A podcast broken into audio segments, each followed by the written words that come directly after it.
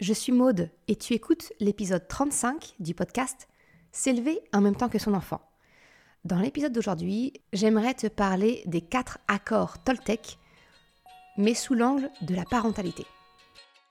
Salut et bienvenue sur le podcast « S'élever en même temps que son enfant ». Je suis Maude, coach certifiée chez Mercredi, mais surtout maman de 3 enfants. Sur ce podcast, je t'aide à conjuguer la bienveillance avec la réalité de ton quotidien de maman. Utiliser ton choix d'une parentalité bienveillante comme un accélérateur de ton propre développement personnel. T'aider à changer de regard sur les situations que tu vis avec ton enfant pour t'en servir, pour grandir et apprendre sur toi. Hey, salut, je suis contente de te retrouver pour ce nouvel épisode aujourd'hui.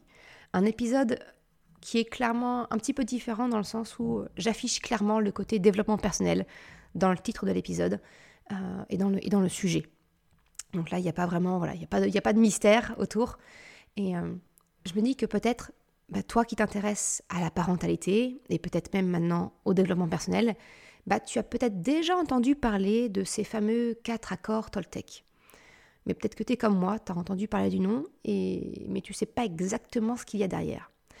Alors, c'est l'occasion aujourd'hui de découvrir ce qu'il y a derrière et comment les mettre concrètement en pratique dans ta parentalité.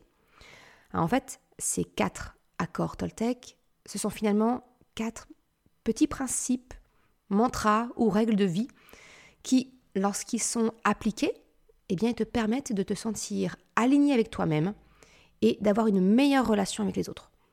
Donc tu comprends, c'est pour cette raison que je souhaite te les présenter sous l'angle de la relation avec ton enfant et comme d'habitude, te partager ma vision concrète de leur mise en pratique. Alors déjà, pourquoi vouloir appliquer les accords Toltec à la parentalité ? Tu le sais, je m'en cache pas, je suis une fervente croyante et pratiquante que le développement personnel et que la parentalité, tous les deux sont étroitement liés à mes yeux. Nous grandissons en tant que personne, en tant qu'être humain, grâce à nos enfants. Alors si toi aussi tu en es convaincu, je te propose de t'inscrire à la liste d'attente de ma formation « S'élever en même temps que son enfant » qui allie parentalité et développement personnel. Je te mettrai le lien en description.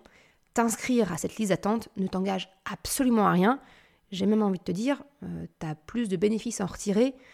Voilà, ça ne coûte rien et potentiellement il peut y avoir des surprises pour les personnes qui décident de s'inscrire à cette liste d'attente. Bref, je termine le côté un peu autopromotion et je rentre dans le vif du sujet. Pourquoi vouloir appliquer les accords Toltec avec ton enfant ? Premièrement, pour moi, c'est pour les transmettre finalement à ton enfant. Naturellement, je souhaite te partager ma vision des principes Toltec parce qu'ils véhiculent des valeurs importantes à transmettre à ton enfant, à mes enfants, toi qui es dans une démarche d'une parentalité bienveillante, respectueuse, empathique. Finalement, c'est vraiment dans la continuité de ton choix d'éducation. Et comme je te le répète très souvent, les enfants ne font pas ce qu'on leur dit, mais plutôt ce qu'ils voient. Alors quoi de mieux pour transmettre ces valeurs à ton enfant que de les incarner toi-même ? C'est le principe même de l'apprentissage des enfants, le mimétisme. La seconde raison qui me conduit à te partager ces accords, c'est que finalement, les appliquer permettront à ton enfant de se construire une petite voix intérieure juste et soutenante. Et non pas cette petite voix que tu connais peut-être que trop bien, qui te répète « Je suis nulle, je suis pas capable, j'en vaux pas la peine. » Tu la connais, toi aussi ? Cette petite voix intérieure qui sape ta confiance en toi, ton estime de toi ? Et si je te disais qu'appliquer les accords Toltec, te permettrait d'une part une forme de réparation, on va dire, le réajustement de ta petite voix intérieure. Et deuxième effet qui se coule, permettre la construction d'une petite voix juste et soutenante pour ton enfant. Ça te dit ? Convaincu ? Alors c'est parti, on entre dans le vif du sujet. Le premier accord Toltec, c'est que ta parole soit impeccable. Alors j'ai envie de te dire, si on l'applique à la parentalité, ce serait que ta parole de parent soit impeccable. Et si tu regardes bien, quand on va avoir fait le tour des 4 accords, tu vas comprendre que s'il ne devait en rester qu'un, si tu dois en retenir qu'un seul, c'est ce premier accord. c'est le pilier central duquel se déclinent les trois autres principes. Ce principe met en avant le pouvoir des mots qui sont prononcés, mais également ceux que nous pensons intérieurement. Quelquefois, nous pouvons avoir des mots durs à l'encontre de notre enfant qui peuvent le blesser. J'utilise souvent la métaphore des mots cailloux quand j'explique à mes enfants le pouvoir des mots. Finalement, certains mots sont lancés à l'autre et peuvent heurter. Ce sont donc comme des cailloux qu'on lance vers l'autre. Ils peuvent blesser. Finalement, tu vois, c'est de la violence et donc un comportement non acceptable quand il s'agit de ton enfant. Mais cela l'est tout autant lorsque c'est toi qui parles à ton enfant. Il est donc important de faire attention aux mots prononcés. Alors pour cela, j'aime beaucoup en fait utiliser l'exemple de Socrate et des trois passoires. Je ne sais pas si tu connais cette métaphore assez répandue. C'est finalement de se dire que si une information, quelque chose que tu veux dire, ne passe pas ce test des trois passoires, qui sont finalement les trois questions de Socrate, finalement, la parole n'a pas lieu d'être. Vaut mieux ne rien dire. Les trois questions, elles sont: est-ce que ce que tu t'apprêtes à dire, c'est la vérité ? Est-ce que ce que tu t'apprêtes à dire, est-ce que c'est bon pour celui qui va recevoir ta parole, qui va écouter ? Et la dernière, est-ce que cela lui sera utile ? Si ce que tu souhaites dire à ton enfant ne répond pas à ces trois critères, c'est finalement que les mots prononcés peuvent potentiellement être blessants pour ton enfant. Je parle des mots utilisés lorsque tu communiques de manière verbale, mais le principe de la parole impeccable est tout aussi important et puissant quand il s'agit des mots qui sont dans tes pensées, cette fameuse petite voix intérieure dont je te parlais. Alors surveille ta petite voix intérieure, la façon dont elle te parle, les mots qu'elle emploie, son ton, parce que les mots qu'elle utilise ont leur importance. Les mots dits ou pensés, ce sont des révélateurs. Les mots que tu emploies dans tes pensées ou dans tes paroles, c'est vraiment ça, c'est vraiment le révélateur de ce que tu penses de toi en ton fort intérieur. Tu te souviens, dans le dernier épisode, l'épisode 34, où je te parle du piège quand on dit « je suis », donc le piège du verbe « être », je t'ai expliqué le pouvoir entre ce que tu penses et ce que tu deviens. Ton cerveau est comme le mien, comme celui de ton enfant, mais il ne fait pas la différence entre l'imaginaire, que sont tes pensées, et la réalité. Pire que ça, parce qu'en fait, il va tout faire pour coller à ta réalité intérieure, à tout ce que tu penses. Alors, si tu veux creuser le sujet, si ça t'intéresse, je te recommande vraiment l'épisode 34, concernant le piège du verbe « être », le piège du « je suis ». Mais en gros, tu comprends pourquoi il est essentiel, pour toi mais aussi pour ton enfant, que ta parole soit impeccable.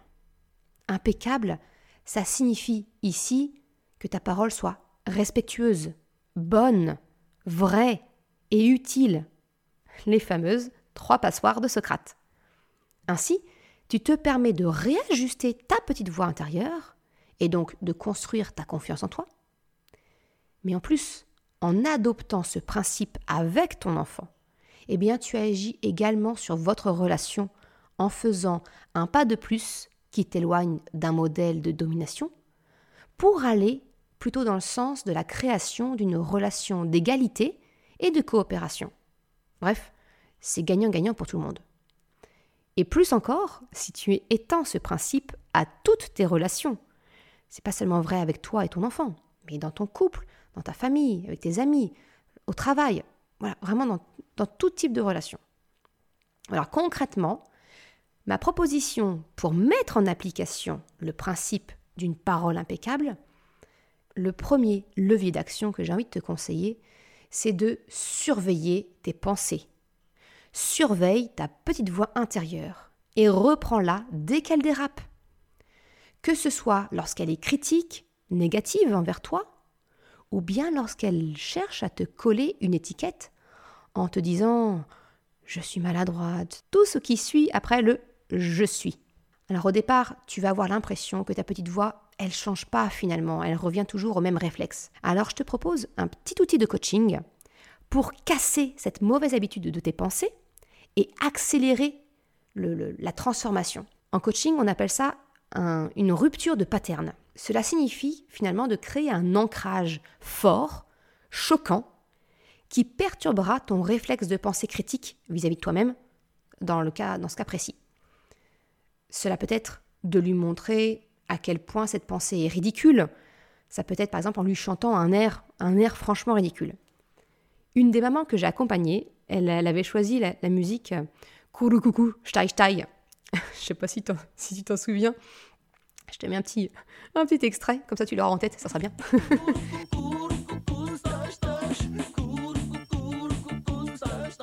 Mais en fait, voilà, à chaque fois qu'elle se parlait mal, elle avait des pensées du type oh, « je suis trop bête, je suis trop nulle ». Toc, elle se chantait cette petite chanson-là pour créer le rupture de pattern. Un autre exemple, pour ma maman, j'ai choisi une rupture de pattern beaucoup plus choquante, beaucoup plus vulgaire. Hein. Parce que, rappelle-toi, hein, le but d'une rupture de pattern, c'est vraiment de choquer ton esprit pour lui faire repérer l'habitude que tu cherches à déconstruire. Alors, à chaque fois que j'entends ma maman se dire « je suis trop nulle » ou tout autre petit nom d'oiseau, hein, toute petite pensée dévalorisatrice, eh bien, je l'appelle par son prénom composé en entier, qu'elle a en horreur, et je ponctue le tout d'un « ta gueule ». Ouais, je suis désolée, je suis vulgaire aujourd'hui. Mais en gros, ça donne quelque chose du style « ta gueule, Marie-Aglaé ». Bon, alors j'ai changé de prénom, hein, et je m'excuse auprès de toutes les Marie-Aglaé, j'ai rien de personnel contre vous, mais c'est vraiment pour te montrer l'idée. Autant dire que ça fait son job parce que ça choque ma mère. Et du coup, ok, elle reprend, non, oui, je ne dois pas dire ça. Et voilà. Et ça a permis de casser cette habitude-là. Donc tu le comprends, le but, c'est de surveiller ta petite voix, d'utiliser une rupture de pattern si tu veux accélérer la déconstruction-reconstruction de tes automatismes. Et le but, c'est vraiment d'arriver à ce que ta parole vis-à-vis de toi-même soit impeccable. En ce qui concerne ton enfant, eh bien finalement ma proposition, pour ce qui concerne la communication avec ton enfant, d'avoir une parole impeccable avec lui, eh bien c'est de garder en tête, de bien dissocier ton enfant, enfin le comportement de ton enfant, de son identité. Concrètement, eh bien ce n'est pas parce que ton enfant a fait tomber un verre qu'il est maladroit ou qu'il manque d'attention. Ce n'est pas parce qu'il a fait quelque chose de stupide qu'il est stupide. Ce n'est pas parce que ton enfant a frappé son camarade qu'il est violent. Tu sais, c'est ces petites phrases genre « Oh, mais qu'est-ce que t'es maladroit !»« Oh, mais t'es vraiment méchant quand tu fais ça !» Voilà, c'est... La liste, elle est sans fin, elle est longue. Je pense que t'as bien compris le principe.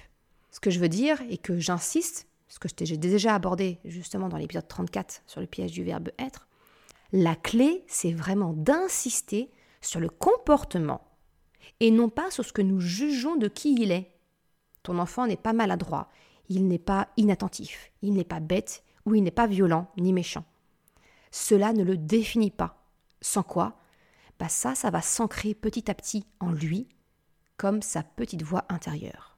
Alors oui, ton enfant a fait tomber son verre. Prenons cet exemple, on va le déployer un petit peu. Eh bien, peut-être que tu peux exprimer ton émotion, donc la fameuse parole impeccable, sans pour autant porter un jugement, une étiquette. Ça pourrait devenir, par exemple, « Zut, je l'aimais beaucoup ce verre !» Et tout ce verre cassé, j'ai peur que quelqu'un se blesse, que tu te blesses, que ça m'ajoute en plus une tâche de plus à faire. Oui, ça me contrarie beaucoup. Ben là, ta parole, elle est impeccable. Il n'y a pas de jugement sur qui il est. C'est juste sur ce qu'il a fait. Un autre exemple, lorsque peut-être que le comportement de ton enfant ne brille pas par son intelligence. Eh bien, tu peux lui communiquer sans pour autant l'humilier d'un « t'es idiot, quoi !» Prenons l'exemple qui est du vécu, hein, quand ton enfant se coince les pieds dans son pantalon en le retirant à l'envers. Oui, voilà, c'est mes enfants. Eh bien, au lieu de dire à ton enfant qu'il n'est pas malin d'avoir retiré ainsi son pantalon pour se retrouver coincé avec le pantalon à l'envers, coincé sur les chevilles, eh bien, tu peux préférer une formulation plus positive. Par exemple, dans mon cas, moi, ce que je dis à mes enfants, c'est « Ok, réfléchis. Comment tu as fait pour en arriver là ? Je suis assez surprise que tu te sois coincé ainsi. Tu veux que je te remontre comment faire pour éviter ce problème à l'avenir ?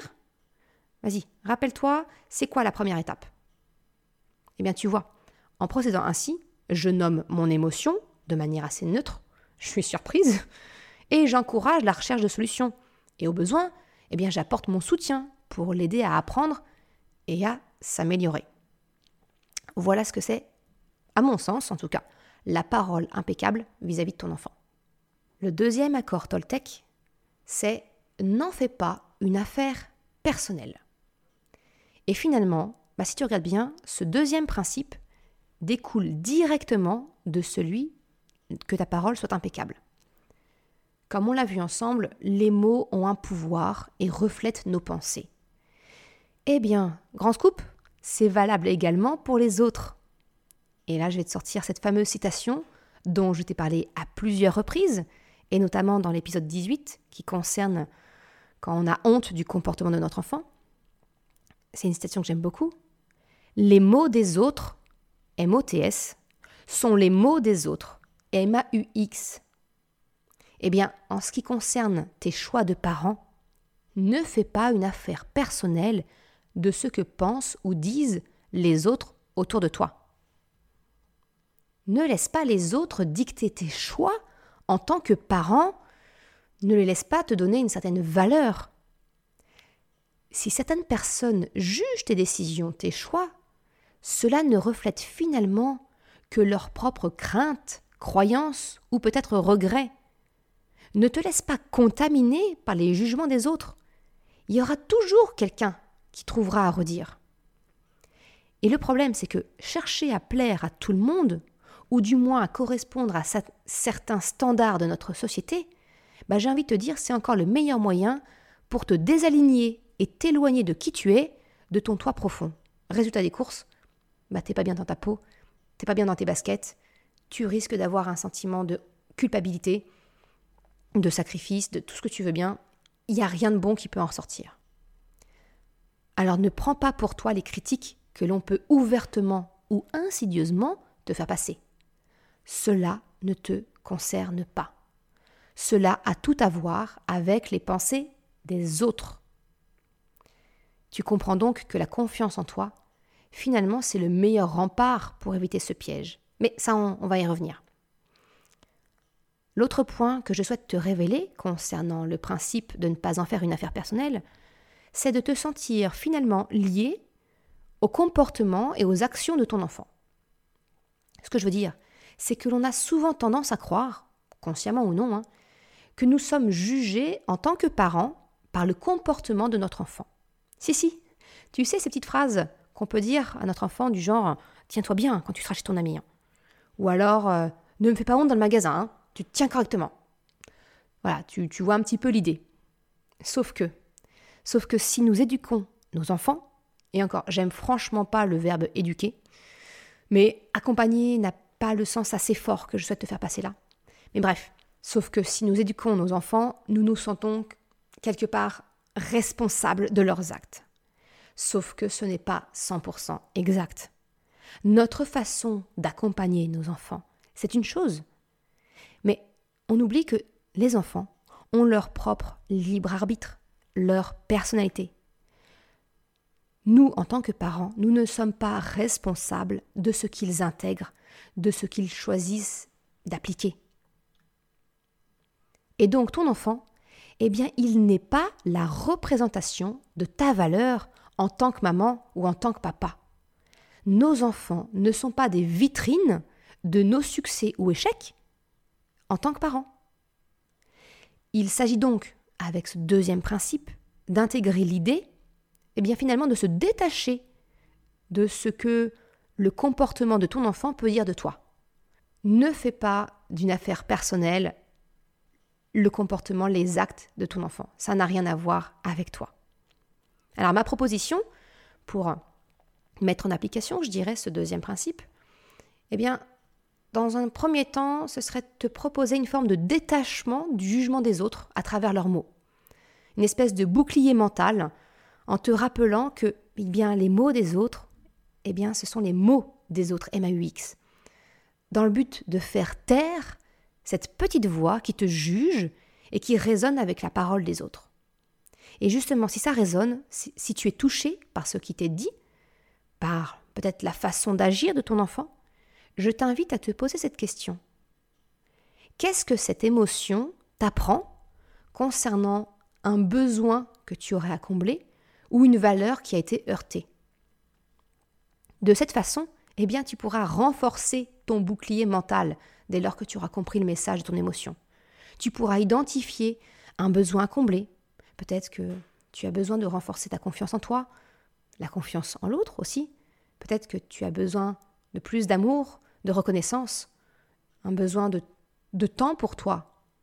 Ou bien ça peut te renseigner sur une valeur qui est importante à tes yeux et tu seras alors en mesure de la communiquer à ton enfant pour lui expliquer en quoi son comportement t'a heurté et qu'est-ce qui est important pour toi.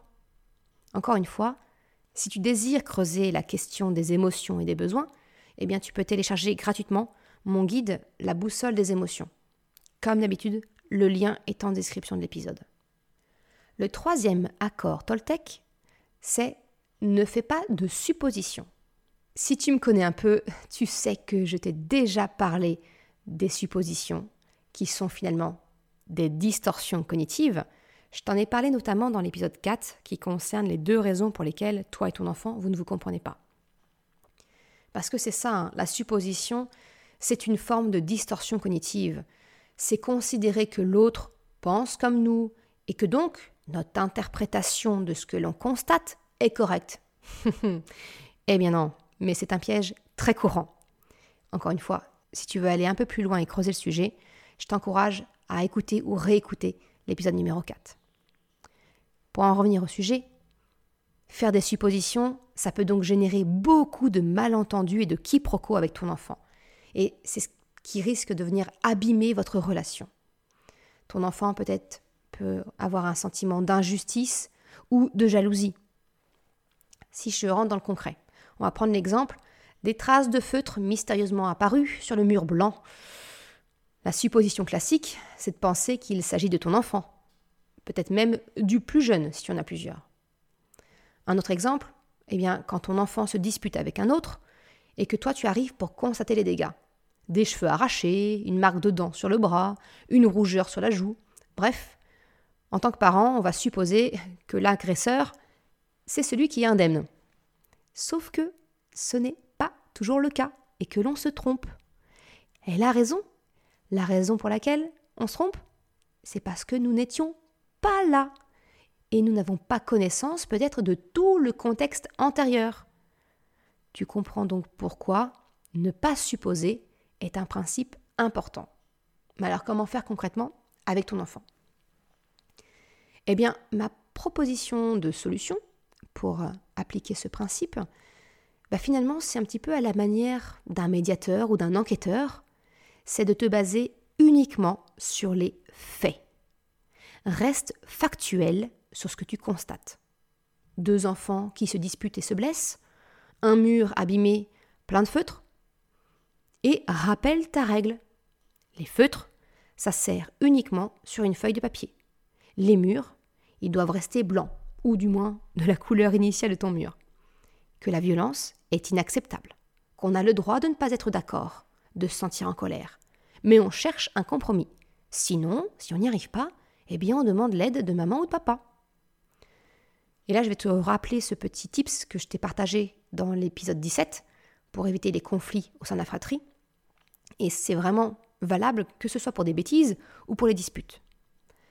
Ce que je dis personnellement à mes enfants quand je vois qu'il y a quelque chose qui ne va pas, je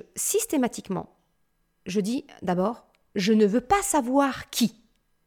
Mais je vous rappelle à tous la règle.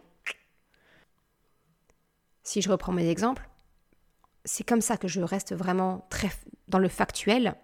Je vais dire, je ne veux pas savoir qui a écrit sur le mur, qui a tapé, qui a mordu, qui a poussé. C'est vraiment ça qui fait que je reste dans le factuel. Cela évite beaucoup de sentiments négatifs chez ton enfant, qui peut être par exemple la honte, l'humiliation, la jalousie, l'injustice, qui peuvent être induites par des suppositions. Mais au contraire, j'ancre de manière positive ce qui est attendu. Je ne veux pas savoir qui a écrit sur le mur, mais je vous rappelle à tous, les feutres, c'est sur le papier. Je ne veux pas savoir qui a commencé, qui a tapé, qui a mordu, qui a poussé, Mais je vous rappelle que la violence est inacceptable. Quand on n'est pas d'accord, soit on demande de l'aide, soit on cherche un compromis. De cette manière, tu n'induis pas tous ces sentiments qui peuvent être entre guillemets, j'aime pas le mot, mais négatifs, de honte, de jalousie, d'humiliation, d'injustice, parce que tu restes dans le factuel, tu constates, il y a du feutre sur le mur, il y a un enfant qui est blessé, je ne veux pas savoir qui, mais la règle. Et là, on ancre positivement ce qui est attendu. Voilà comment je te propose d'appliquer dans ta parentalité l'accord Toltec numéro 3, ne pas faire de suppositions. On en arrive au quatrième et dernier accord Toltec, qui est « Fais de ton mieux ». Alors attention de ne pas te méprendre.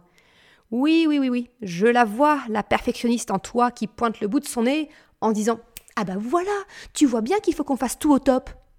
Eh ben non, raté. Tu peux retourner prendre des vacances, car on n'a définitivement pas besoin de toi, la perfection, dans notre vie de parent. Merci bien, au revoir. Non, ce que dit ce quatrième accord, c'est finalement ce dont je t'encourage à travers ce podcast et le site Mercredi. Faire de son mieux, cela signifie fais du mieux que tu peux, avec l'énergie dont tu disposes à l'instant T, en fonction de ce que tu es en train de vivre, de ressentir. Finalement, ça signifie être bienveillant, bienveillante avec toi en tout premier. C'est accorder de la souplesse, de la tolérance et ne pas exiger de toi le maximum, qu'importe ce que tu vis, ressens, le fameux à tout prix. Non.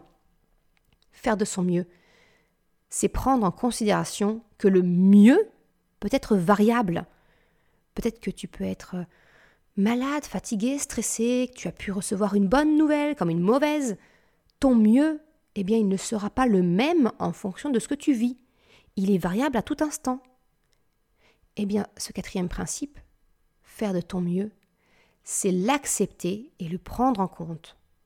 C'est ce fameux « maman parfaitement imparfaite » dont je te parle sur le podcast très régulièrement. C'est valable aussi pour toi, papa. Mais c'est ça en fait, c'est t'accorder cette bienveillance, accepter ton imperfection et faire du mieux aujourd'hui comme tu le peux à l'instant T. Et je vais faire une petite aparté pour toi, la maman. Faire de son mieux, c'est également prendre en considération les changements hormonaux auxquels nous sommes confrontés, nous les mamans. Alors autant il est faux et sexiste de penser que nous sommes hystériques lorsque nous avons nos règles, autant il est juste d'apprendre à connaître nos cycles. Chaque femme les vivra d'une façon qui lui est propre. Et encore, ça peut évoluer dans le temps. Moi, je sais que mes 3 grossesses ont modifié mes cycles. À chaque fois, je réagis d'une façon différente derrière et je dois les réapprendre. Mais c'est ça, en fait. Pour moi, c'est vraiment important, c'est apprendre à connaître ton cycle et donc les niveaux d'énergie qui y sont associés. Ça peut grandement être utile pour te permettre de faire de ton mieux. C'est apprendre à surfer sur ton cycle, comme le dit Gaëlle Baldassari, l'autrice du livre « Kiffe ton cycle », que je te recommande au passage. À titre personnel, je sais que juste avant d'avoir mes règles ou au tout début, je suis pendant 36-48 heures complètement vide. Donc si cela tombe pendant un déplacement de mon mari, où je suis seule avec les enfants, ou un mercredi, où je suis avec eux, j'ai franchement plus aucun scrupule de faire au plus simple. Ça peut être une soirée petit déjeuner, c'est-à-dire que je vais remplacer le repas du dîner, par un petit déjeuner. Mes enfants adorent. Et moi, c'est un souvenir d'enfance en plus. Donc, voilà. Par exemple, je ne vais pas non plus aller m'aventurer le mercredi après-midi au parc ou faire une activité avec les enfants, alors que je sais que je vais être en manque d'énergie, mais je vais plutôt la jouer cool. Un petit tour de quartier en trottinette, histoire de les dépenser. Et puis, des activités très simples. On colorie tous les 4 ensemble. On fait des puzzles tous les 4 ensemble. Et on termine tranquillement la fin de journée par un dessin animé en mode larve sur le canapé. Tu vois, faire de ton mieux, c'est savoir finalement accepter de passer en mode survie, si besoin est, sans culpabiliser.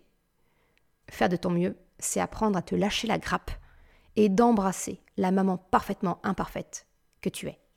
Voilà ce que je voulais te partager dans l'épisode d'aujourd'hui. Je te remercie de l'avoir écouté jusqu'à la fin. Et comme d'habitude, tu retrouveras une retranscription sur le site mercredi.com et le lien est en description. Si tu as aimé cet épisode, s'il t'a été utile, eh bien je t'invite à le partager, à en parler autour de toi, ou si le cœur t'en dit, de me laisser une note 5 étoiles et un commentaire sur Apple Podcast ou Spotify. Cela me permet de faire connaître le podcast et ça m'encourage à progresser. Un grand merci à celles et ceux qui prendront le temps de le faire. Je te souhaite une excellente journée, après-midi, soirée, quel que soit le moment où tu écoutes, et je te dis à la semaine prochaine pour un nouvel épisode. Ciao!